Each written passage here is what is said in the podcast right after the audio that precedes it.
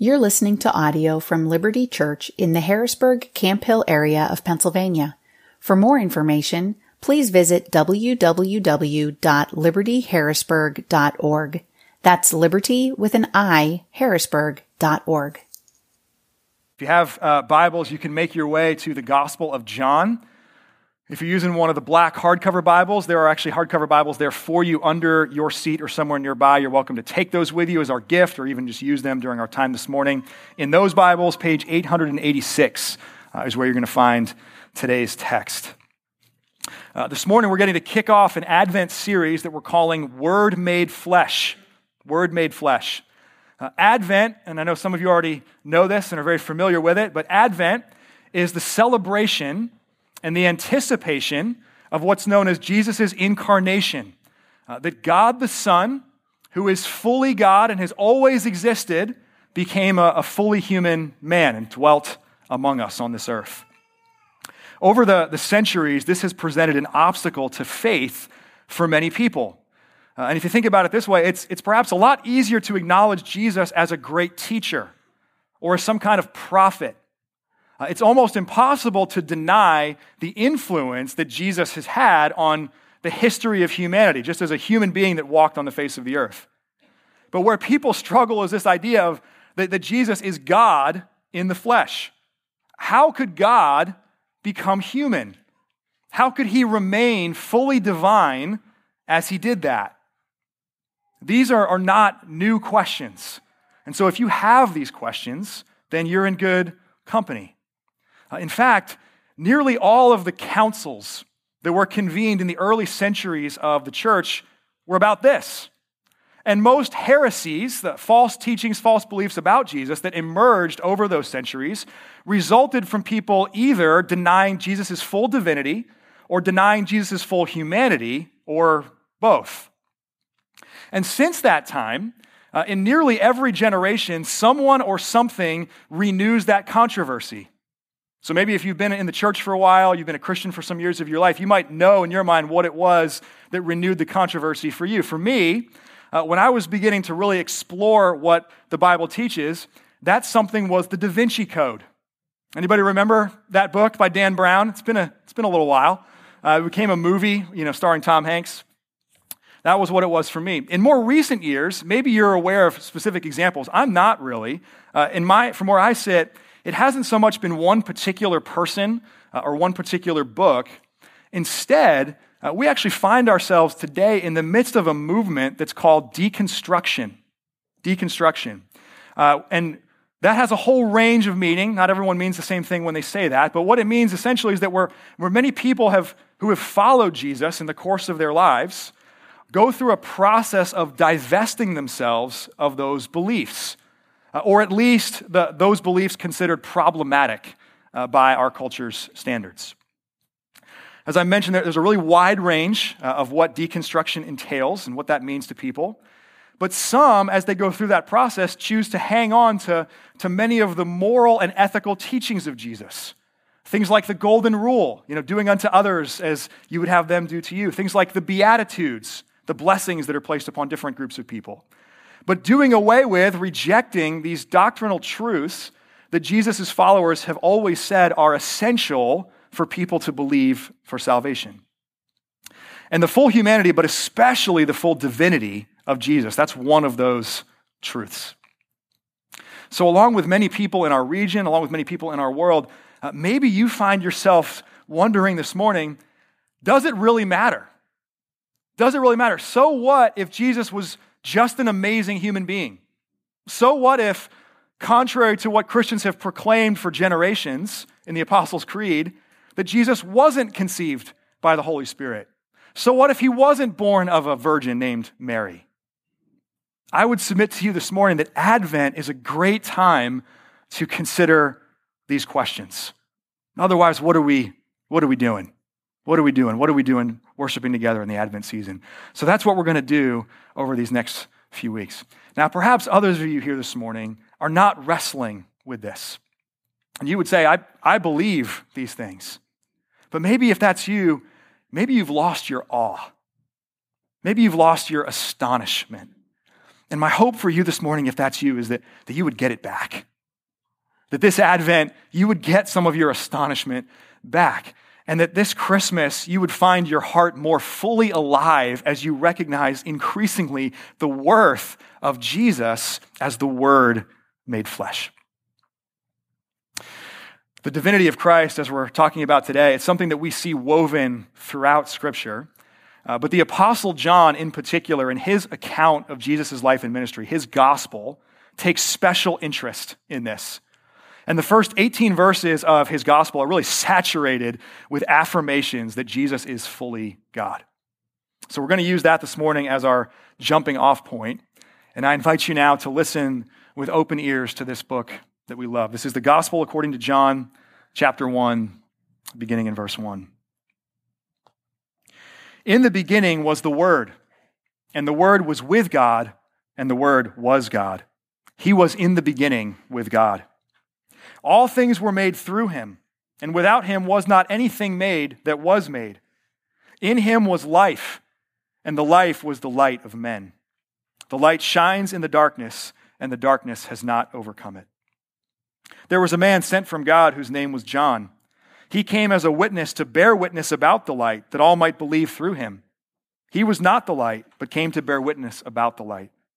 The true light, which enlightens everyone, was coming into the world.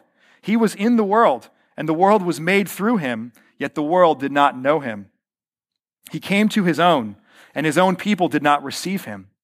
But to all who did receive him, who believed in his name, he gave the right to become children of God, who were born not of blood, nor of the will of the flesh, nor of the will of man, but of God. And the Word became flesh and dwelt among us, and we have seen his glory, glory as of the only Son from the Father, full of grace and truth. John bore witness about him and cried out, This was he of whom I said, He who comes after me ranks before me, because he was before me. And from his fullness we have all received grace upon grace. For the law was given through Moses, grace and truth came through Jesus Christ. No one has ever seen God, the only God who is at the Father's side, he has made him known. May God bless the reading of his word. Let me pray for us this morning. Gracious God, your vision of peace and of wholeness comes to us both in sweeping revelations and in tiny signs of hope. So we ask this morning, even in these moments ahead of us, that you would kindle our hearts, that we might be a truly hopeful people. Uh, keep us from growing weary of waiting so that we do not miss the glory, Jesus, of your appearing, of your return. And even so, we pray, come quickly, Lord Jesus. That's in your name. Amen. Amen. So, two things uh, that we will consider today indications and implications. So, indications of Jesus' divinity. Where do we see the affirmation that Jesus is fully God in Scripture? And then implications of Jesus' divinity. What difference does that actually make? So, first, let's talk about some indications. Some indications. And let me say from the outset, I am hugely indebted to the scholarship of a few other people in this series, and especially Professor Robert Peterson from Covenant Theological Seminary. Uh, he was one of my professors when I was a, a student there, and he and others have compiled some really long and thorough lists of biblical proofs of Jesus' divinity uh, both what Jesus affirmed about himself, what the other New Testament writers affirmed about him. I'm going to take several of those and highlight what I think are some really critical aspects of that.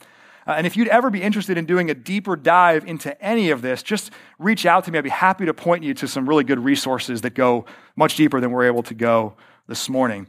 The important thing for you to know, though, is that this is not my original scholarship. I'm hugely indebted to some other people for the incredible work that they've done. But let's look at a few of the indications, the affirmations of Jesus' divinity, both in this text and then a couple other parts of the Bible. Indication number one, number one, Jesus has the nature of God. Jesus has the nature of God. Look again there at verse one. The Word was with God, and the Word was God. Word, or logos in Greek, was used in the Old Testament to mean God's expression of himself. But the way John is using it here, he's saying the Word is a person. And it's a person who is God, but who is also with God. And you, you hear the tension that, that's being introduced there at the beginning of this gospel. Truly God, but somehow distinct from God the Father. So, this is one of a number of passages in Scripture that give insight into the Trinity. That we worship one God in three persons. Christians are, are monotheists, right? We worship one God. We're not polytheists who worship many gods. But the one God we worship is triune. It's the word we use for it at times. It consists, that one God consists of three persons. And they are equally God, and yet they are distinct. They are not interchangeable one with another. From the start of his gospel, John is saying here Jesus is God. He has the nature of God, but he is not the Father. And then there down in verse 16, John says, From Jesus' fullness, we have received grace upon grace. What fullness is he talking about? He's talking about the, the fullness of God.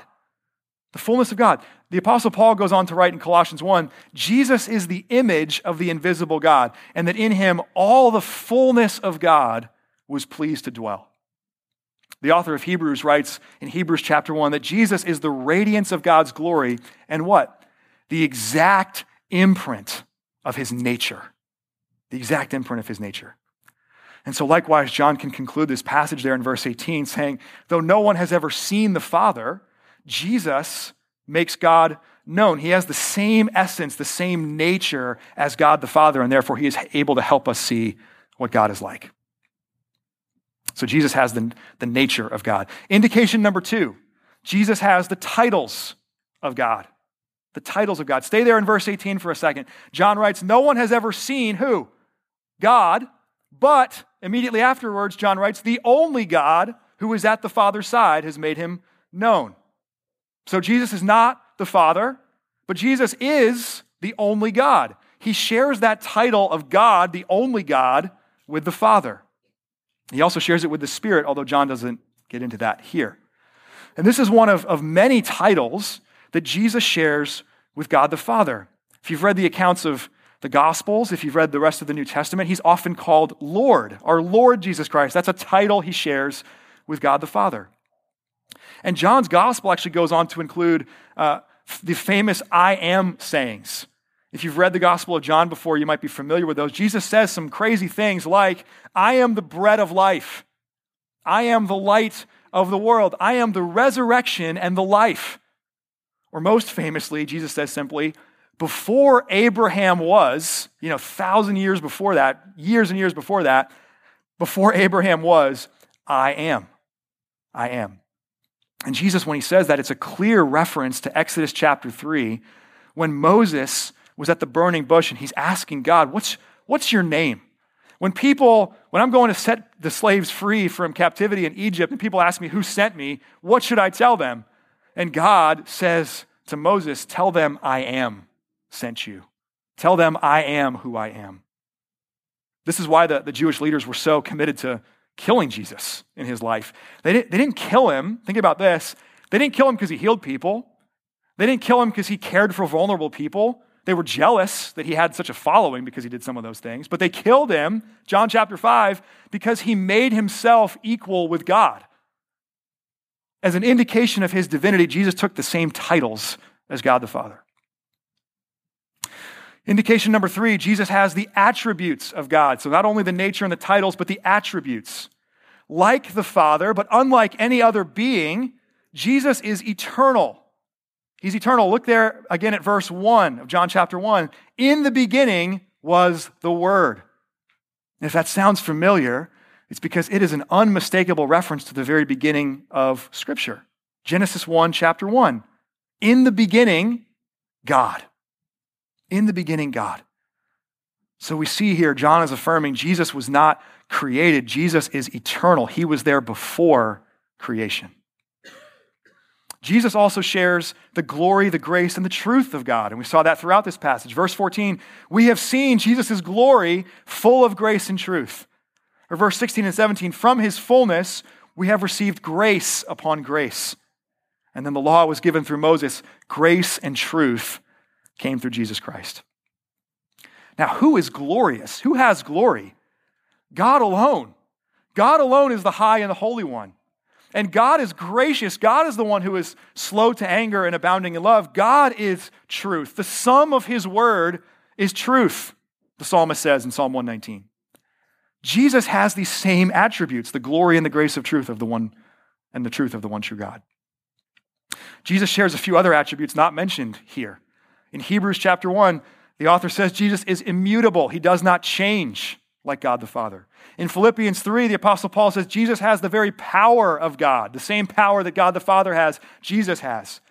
And all over the Gospels and all over the New Testament, Jesus has the authority of God. Crowds of people and Jewish leaders are always marveling and sometimes grumbling at the authority with which Jesus teaches. One famous example of that is when Jesus hail, uh, heals a paralyzed man. This man is brought to him by his four friends, carried on a mat. Before Jesus heals him physically, what does he do? He forgives his sin. He forgives this man's sin. And shocked, understandably so, the Jewish leaders are like, well, that's blasphemy. That's blasphemy. Nobody can forgive sin except God alone. Jesus then goes on to heal the man physically, not only because he cares about the man physically, he does, but also to demonstrate no, actually, Jesus does have the very authority of God to forgive sin.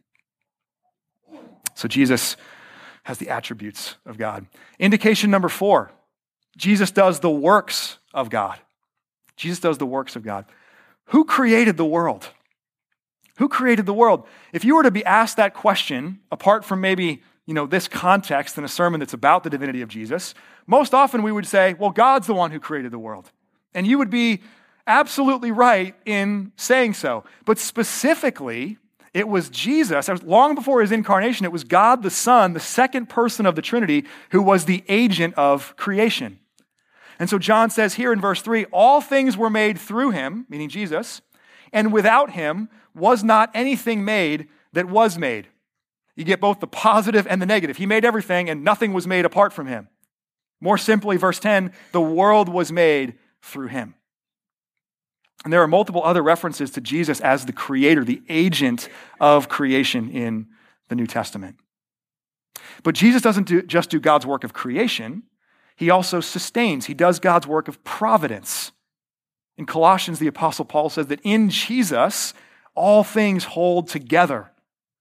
So he doesn't just create the world and then kind of send it off to, to unfold however it will. He holds all things together.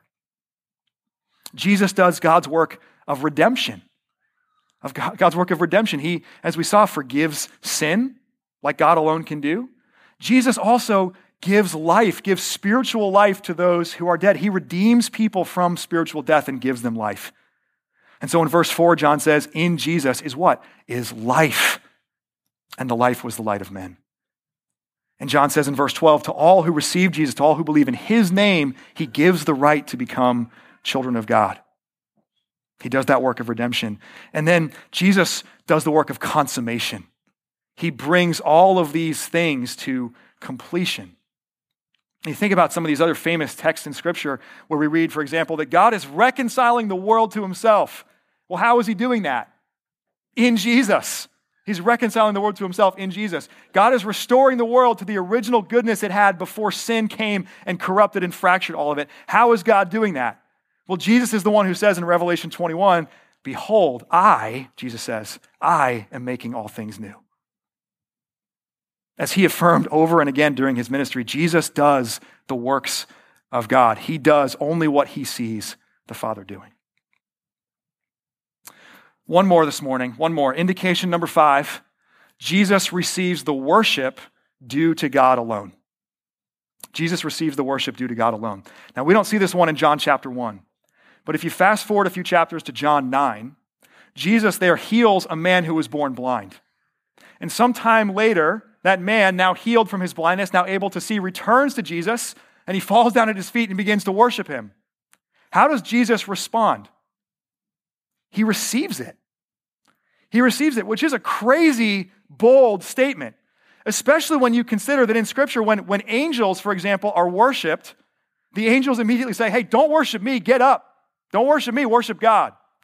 Or when the apostles or other of Jesus' followers are worshiped, they immediately reject it. They're not comfortable receiving any kind of worship themselves. We just finished uh, the book of Acts, if you've been with us. In Acts 14, I know it's been months since we've been in Acts 14, but Paul and Barnabas were in a city called Lystra. And in Lystra, the people call them gods. They call Barnabas Zeus, they call Paul Hermes, and they begin to worship them. As soon as Paul and Barnabas hear about this, what do they do? They start running. They start running for the middle of that crowd. They start tearing their clothes and they say, Stop, stop. We are just men. Do not worship us, worship God. Jesus doesn't do that. So you can think about it this way. Here's the options presented to you according to Scripture. Jesus is either a narcissistic, self deluded maniac on par with very few people in the history of the world, or, or the worship due to the only true God is also due to him. And in Philippians, as well as other places, the Apostle Paul writes, it's the latter. That worship is indeed due to Jesus. One day, at the name of Jesus, every knee will bow in heaven and on earth and under the earth, and every tongue will confess that Jesus Christ is Lord. So, this list far from exha- is far from exhaustive, but John 1, I hope you're seeing this morning, gives us an incredible entry point to begin seeing, to begin believing that Jesus really is fully God, that he is fully divine. Jesus has the, the nature and the titles and the attributes of God. Jesus does the works of God, and Jesus receives the worship that is due to God alone. So let's now turn our attention a little bit to asking the age old, profound question so what? So what? What difference does the divinity of Jesus make for our lives and for this world? Some implications. Some implications. And I'll talk about three. I'll use the headers revelation, salvation, anticipation. So, implication number one revelation. And here's how I'd invite you to think about it this morning. Without the full divinity of Jesus, what would you know about God? Without the full divinity of Jesus, what would you know about God? You would know something. You would know something. God reveals himself through creation. God reveals himself through his providence, his ongoing care of that creation. And because human beings are image bearers of God, God also reveals himself through our conscience. Right? We, we don't all have a, a cricket named Jiminy, you know, telling us what to do, but we do all bear the image of God. And therefore, our conscience is part of how God reveals himself to us. God reveals himself at times through miracles. He did that with Moses at the burning bush, he did that with Elijah and the prophets of Baal. And we see even in the present day, there's so many stories of people who once uh, worshiped Allah, who were Muslims, who had a miraculous appearing of Jesus in a dream or some, uh, some kind of miraculous intervention that caused them now to reject what they once believed and now follow Jesus instead. God also reveals himself in Scripture. He inspires some to speak and to write his very words down for our instruction.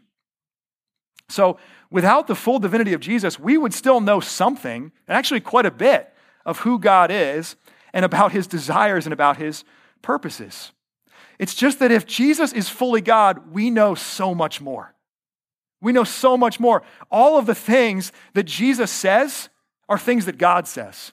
All the things that Jesus does are things that God does. We wrestle with this question man, what is God like? He's spirit. No one has ever seen him. What is God like? He's like Jesus. He's like Jesus.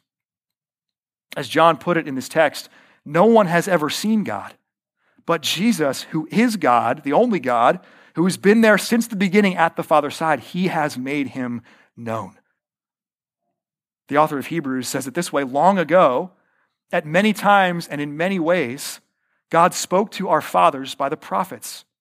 But in these last days, he has spoken to us by his Son. And the author of Hebrews goes on to say, He is the radiance of the glory of God and the exact imprint of his nature. So, because of Jesus' divinity, God is infinitely more knowable. Infinitely more knowable. Though he remains holy, he is not far off. Though he is not distant, though he remains separate from us, other from us, he has become that much more approachable in a whole new way. And we see the gentleness and the compassion of God himself in the way Jesus treats sinners and sufferers in his life on this earth. And we see God's righteous anger in the way that Jesus pronounces woes upon the Pharisees and turns over the tables in the temple, and the way he weeps angrily at death and what it causes in the world. And we, as John so saturated this text with this word, I think I would propose to you this morning, we understand grace in a completely new way that we would not apart from Jesus. God has always been gracious. He's always been slow to anger and abounding in steadfast love. How much more do you know the grace of God, the heart of God's grace for you, because Jesus entered into this world and did what we could not, did what the law could not do, as you heard Rachel say before. We know his grace in a whole new way. And if you've grown up in the church, if you've been a Christian for a number of years, you probably take this for granted. You probably take for granted how much you are able to know about the one true God because of the incarnation of Jesus. We know as much as we do because Jesus is fully divine. Implication number two, number two is salvation. And I'd invite you to think about it this way without the full divinity of Jesus, what would be the state of our souls? What would be the state of our souls? They would be lost. We would be lost. We would be condemned. If Jesus is merely a human being, there is no salvation in him. Even, this is kind of crazy to think about, even in a sacrificial substitutionary death like the one he died. There would be no salvation in it if Jesus is just a man. At the end of the 11th century, Anselm, who was the Archbishop of Canterbury at the time, said it this way. said, Man the sinner owes to God on account of sin what he cannot repay. And unless he repays it, cannot be saved. Is that not our dilemma as human beings? We owe what we cannot repay, but unless we repay it, cannot be saved. So we could say it this way only man should, only God could. Only man should repay our debt of sin. It's, it's our sin. We're the ones who caused it. We're the ones that rebelled against God and his good creation.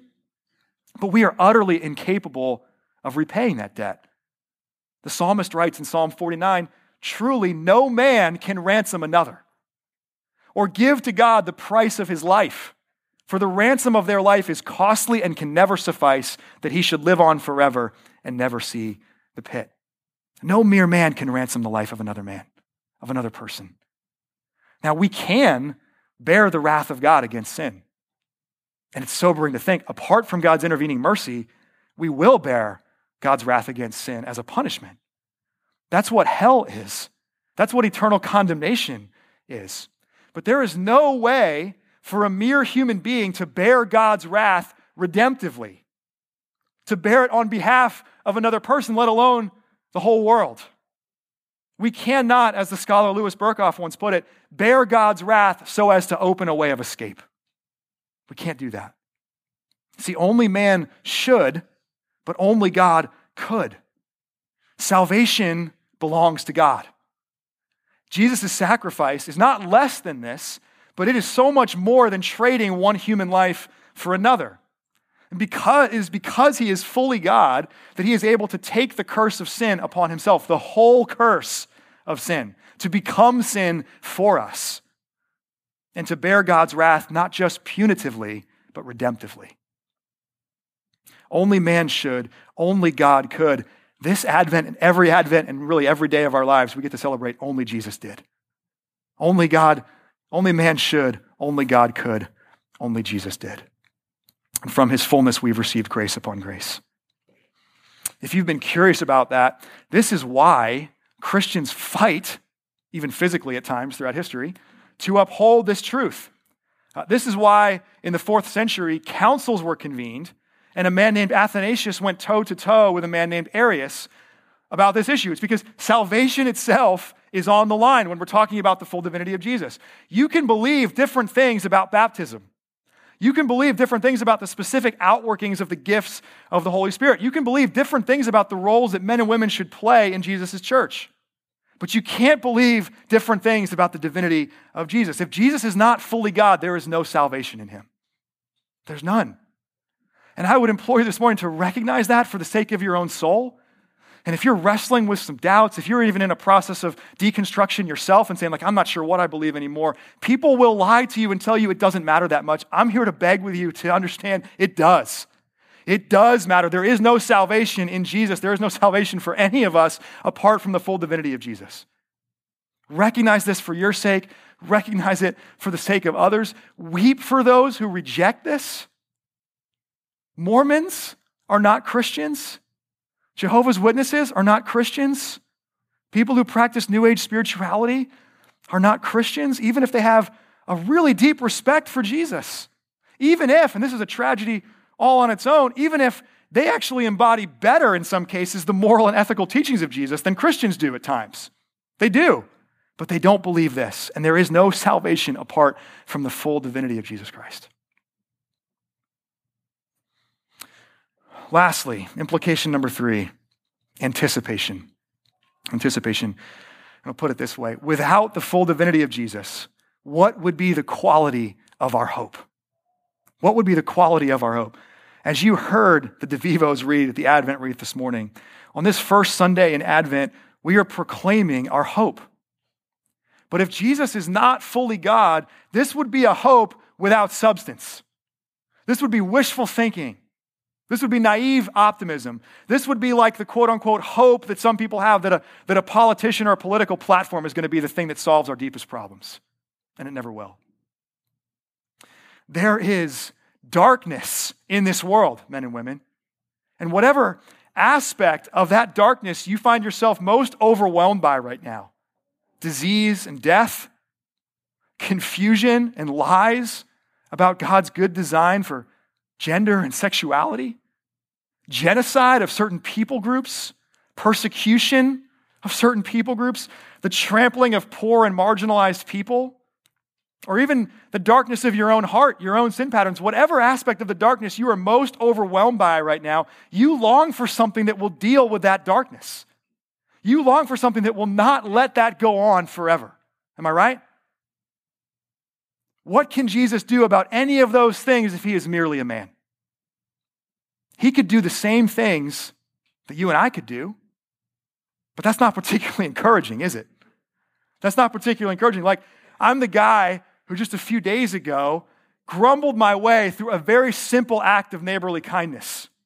It was an hour long for someone that just needed some extra help. I can't even do that without complaining. If the hope of dealing with the darkness of this world and the darkness of our own hearts is someone like me, we're in a lot of trouble. We're in a lot of trouble. But if Jesus is fully divine, if he is not just a light, if he is the light of the world, then Jesus' light, as John says here, will shine in the darkness and what? The darkness will not overcome it. God Himself, in the person of Jesus, will rescue the world from the darkness of sin. God, in the person of Jesus, will refuse to let sin have the final word. And in Advent, we are anticipating this. Just as the people of Israel long anticipated the arrival of the Messiah, we anticipate a day that God will bring all of this work to completion, that He actually will deal finally and fully with the darkness. They were anticipating a birth. We are anticipating a return. They anticipated a first coming. That's what the word Advent means, a coming. We anticipate a second. And in Titus 2, the Apostle Paul writes, The grace of God has appeared. Indeed, it has in the person of Jesus. And it teaches us to live godly lives in this present age, verse 13, as we wait for our blessed hope. What is that hope? The appearing of the glory of our great God and Savior, Jesus Christ. Jesus is not merely a man, He is, as Paul says there, our great God and Savior. And that is why He is our hope. That is why our anticipation is not naive optimism or wishful thinking. If Jesus is God, then there is real substance to the hope that you have this morning. Jesus will accomplish all he has set out to do. Does the divinity of Jesus Christ matter? It matters more than you and I know, more than we know. And so, this Advent, ponder these things. Consider these things. Don't merely look to Jesus as a great moral teacher or a leader or, or even some kind of divinely inspired prophet see the necessity and see the implications of his full divinity. In Jesus, we get to see what God is like. In Jesus, there is a salvation that never could have been found in a mere man. And in Jesus, there is hope with substance.